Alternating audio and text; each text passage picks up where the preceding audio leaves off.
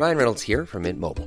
With the price of just about everything going up during inflation, we thought we'd bring our prices down. So to help us, we brought in a reverse auctioneer, which is apparently a thing. Mint Mobile Unlimited Premium Wireless. How to get 30, 30, how to get 30, how to get 20, 20, 20, how to get 20, 20, how to get 15, 15, 15, 15, just $15 a month? Sold! Give it a try at mintmobile.com/switch. $45 up front for 3 months plus taxes and fees. Promo rate for new customers for limited time. Unlimited more than 40 gigabytes per month. Slows full terms at mintmobile.com.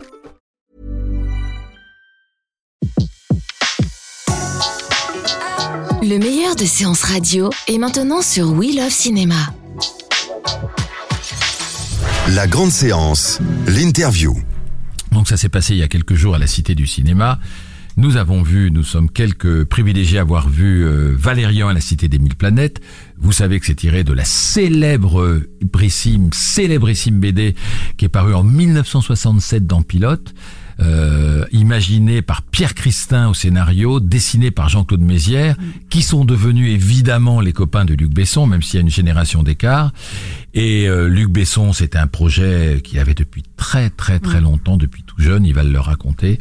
Et il a réussi à faire ce film incroyable qui dure un peu plus de 2 heures. Je crois qu'il s'est inspiré d'un ou de 2 albums avec deux acteurs. Alors c'est un film français mais en langue anglaise avec Dan DeHaan et Clara Delavine qui jouent Valérian et Laureline, qui sont 2 agents spatio-temporels qui peuvent traverser les planètes, etc., et qui doivent combattre un peu comme dans Star Wars pour réussir à déjouer les complots qui pèsent sur les différentes planètes. Donc je vous passe les détails. J'ai rencontré Luc Besson dans sa superbe Cité du Cinéma, la cathédrale de nef et d'acier. Et la première question que je lui ai posée, c'est après cette longue aventure, parce que c'était un rêve d'enfant de faire ce film, comment il se sent? C'est fini. Voilà, j'ai terminé le Tour de France. Donc déjà, j'ai réussi à le faire. Donc non, je suis vraiment heureux d'avoir pu le faire et de le finir surtout. Donc le film maintenant, dans quelques jours, ne m'appartiendra plus. Et je suis heureux de le partager, vraiment.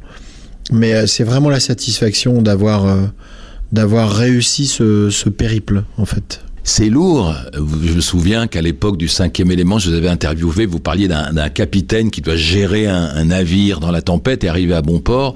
Quand on est devant une masse de travail pareille, on n'est pas trop impressionné? Je pense qu'il faut se mettre des œillères, il faut faire comme avec les chevaux.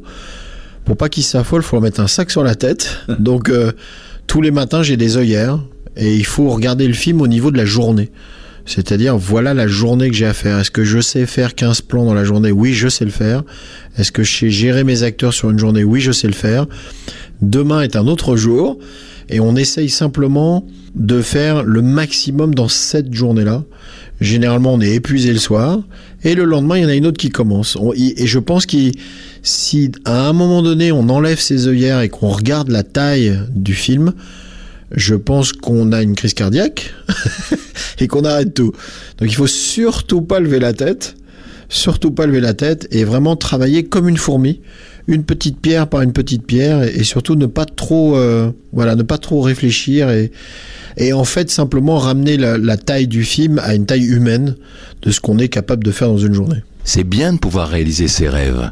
Vous étiez gamin, vous lisez une BD, vous attendez chaque semaine pour avoir la suite.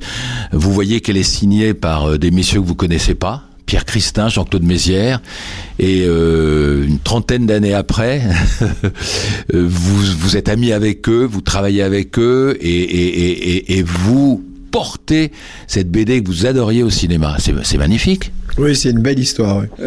C'est une belle histoire. Ils font le premier dessin de Valérian il y a 50 ans, à peu près. Et là, il y a 3 semaines, j'ai pris dans la salle de cinéma qui fait 400 places. On a fait une projection pour les deux. Ils ont près de 80 ans tous les deux. Ils se sont assis côte à côte au milieu du cinéma tout seuls. J'étais, moi, très ému. Eux aussi, d'ailleurs. Et je les ai regardés pendant 2 heures, regarder le film. Et c'était très émouvant. C'était vraiment très émouvant de. Je pense que leur rêve aussi à eux, c'était de se dire qu'est-ce que ça serait bien un jour que Valérian soit un film. Et leur rêve, c'est aussi à eux réalisé. Donc c'est une belle histoire. À la fin des années 60, au début des années 70, quand vous avez découvert la BD dans Pilote, c'était quelque chose de très moderne, cette bande dessinée. Très moderne et Rappelons-nous simplement qu'à cette époque, il y a une chaîne de télé en noir et blanc. Il n'y a pas Internet, il n'y a rien du tout. Il n'y a même pas de musique chez moi, d'ailleurs. Il n'y a pas de Walkman, il n'y a pas tout ça. Et deux pages d'agents spatio-temporels qui voyagent dans le temps et dans l'espace, c'était une porte ouverte sur le rêve et sur une fuite. C'est-à-dire qu'on peut, à 10 ans, on pouvait s'échapper grâce à ça. Puisque c'est une époque où je n'ai même pas de mobilette, donc je peux même pas aller me promener. Je suis encore à la maison et c'est long. J'attends ces deux pages qui sont dans Pilote, je les attends pendant 6 jours parce que c'est une fois par semaine et j'attends avec une impatience débordante. J'attends ces deux pages. J'ai même le souvenir vraiment de rentrer à la maison avec le Pilote, de le mettre à côté, de finir mes devoirs, de ranger mon bureau, de fermer la porte à clé et de tourner les pages et de vraiment déguster mes deux pages que j'avais donc 6 jours pour relire 153 fois puisqu'il n'y a que ça à faire. Donc c'est vraiment des beaux souvenirs parce que c'est l'apprentissage de la patience, du désir aussi. Et c'est une belle façon d'apprendre ces deux choses. Donc, ce cher Luc Besson qui était à la Cité du Cinéma et qui parlait de son film, on en parlait à l'instant, la façon dont il a découvert la BD, l'attente, son plaisir, son désir. Évidemment, j'ai posé la question comment il a choisi ses acteurs, parce qu'il a choisi 2 acteurs anglo-saxons, Dan DeHaan qu'on avait vu d'ailleurs dans James Dean, et puis Laureline, et c'était compliqué pour lui parce qu'il les avait en tête, ces personnages. Comment il a choisi ces acteurs? D'abord, ils sont assez anti-héros dès le départ, et en tout cas, c'est pas des super-héros. Ils n'ont pas de super-pouvoir, ils n'ont pas de collant rose. Non, ce qui est assez amusant, c'est que je connais tellement bien Valérian et Laureline, je les connais, c'est des gens que je connais. Donc ça a été assez facile de choisir l'acteur et l'actrice parce qu'il a suffi que je rencontre des comédiens. Et il y a un moment donné où j'ai reconnu Valérian dans Dane tout de suite. Voilà, c'est son regard bleu, son sourire en coin. Il a une voix assez basse, il parle un peu comme ça. Il a l'air un peu espiègle, il était vraiment un Valérian parfait. Et puis, quelques jours plus tard, je rencontre physiquement déjà Cara, qui ressemble quand même beaucoup à Laureline, et qui a un caractère de kangourou, qui a une énergie débordante, qui est moderne, qui est une femme de son temps, et qui est parfaite pour Valérian. Et on se pose plus de questions. À partir du moment où on sait que c'est eux, en fait, la seule question qu'on se pose, c'est qu'on attend le moment de les voir ensemble pour être sûr que ça matche. Parce que là, par contre, des fois, on a des surprises. Il y en a un qui a des yeux très foncés, l'autre très clair. Il y en a un qui a un timbre trop bas par rapport à l'autre. Il y en a un qui fait 1m50, l'autre qui fait 1m80. Il y a des fois des critères qui fait que même si l'acteur et l'actrice sont très bons, ils ne matchent pas forcément. Et alors là, il n'y a rien de pire. Là, le film n'est pas possible à faire. Et donc, j'ai réussi à réunir Cara et Dan dans la même pièce. Et au bout de 30 secondes, je suis parti dans la cuisine me faire un thé parce que c'était fini l'histoire. Ça matchait tout de suite. C'est vraiment le pied qui trouve la chaussure à sa taille. C'était incroyable. Dans le film, il y a évidemment toutes ces créatures, tous ces personnages, et ils sont pas tous dans la BD, donc c'est l'imagination là qui vous porte. C'est pas forcément l'imagination, c'est un groupe de créateurs que on a eu à peu près 2000 candidatures, on en a récupéré 15, on a vraiment fait travailler les meilleurs.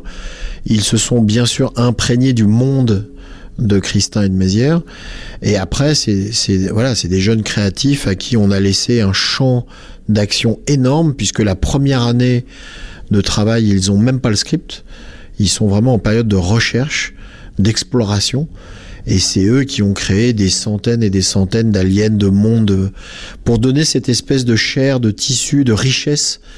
C'est un peu comme si on allait, avant de cuisiner, on allait d'abord au marché et qu'on essayait de récupérer. On ne sait pas encore si on va faire du poisson, de la viande, des légumes, mais on achète un peu de tout, on s'ouvre. On s'ouvre à des épices orientales, on s'ouvre à des produits de la mer, des produits de la montagne. On revient chez soi, on a le frigo à rabord Et après, au bout d'un an, on décide, on va faire quoi à dîner maintenant ? BNP Paribas, qui est un grand argentier du cinéma, vous avez aidé, vous aviez collaboré avec eux pour Arthur et les Minimoys, ça a été une nouvelle aventure avec eux, au point que des gens ont pu voir les coulisses du tournage, etc. C'est important d'avoir quelqu'un qui vous soutient ? Bah, c'est important... C'est très important et je suis assez fidèle, c'est-à-dire que ça s'était vraiment très bien passé sur Arthur. On avait une vraie collaboration, on a eu des vrais échanges et donc assez naturellement, je vais pas aller voir à tous les films, mais à chaque fois qu'il y a un film un peu challenging, c'est aussi important d'avoir une banque qui vous soutient pas de temps en temps, mais qui, dès que vous avez vraiment un esprit d'entreprise et une ambition, qui soit là pour vous. Ça a été le cas, ils ont été là.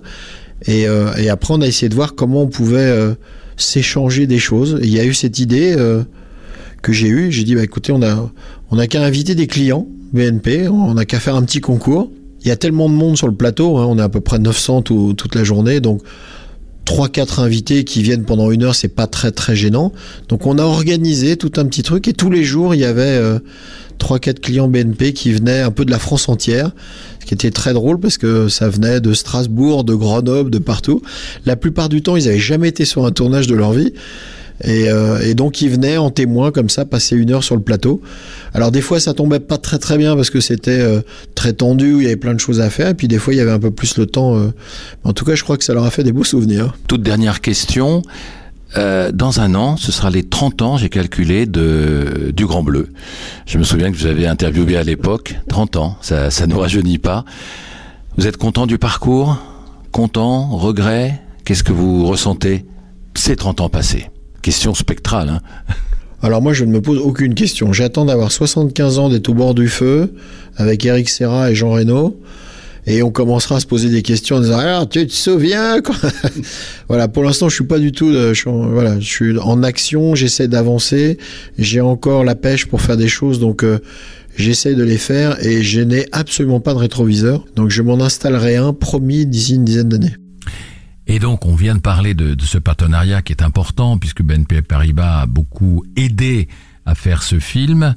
Betty Mourao a rencontré Alia Ouabdesselam, qui est responsable des partenariats de BNP Paribas, lui a demandé c'était quoi l'enjeu. Il y a tout d'abord finalement l'histoire qu'on a avec Luc Besson qui date de plusieurs années puisqu'on était déjà à ses côtés pour son film Arthur et les Minimoys. Il y a un deuxième point qui est que ce film est par le budget la plus grande production cinématographique européenne. Nous sommes la Banque européenne du cinéma. Il y a l'aspect très innovant dans ce film, tant dans la façon dont il a été réalisé que dans la façon dont Luc Besson a choisi de diriger aussi cette production. Il y a 70% du film qui sont en effets spéciaux. Luc Besson a fait de l'open innovation pour créer les costumes du film, en créant des challenges sur Internet.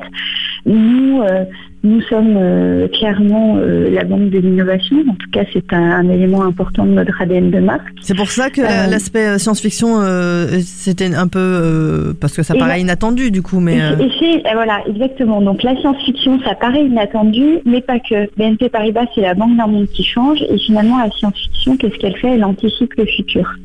Donc, quand on se dit banque d'un monde qui change, on a de fait...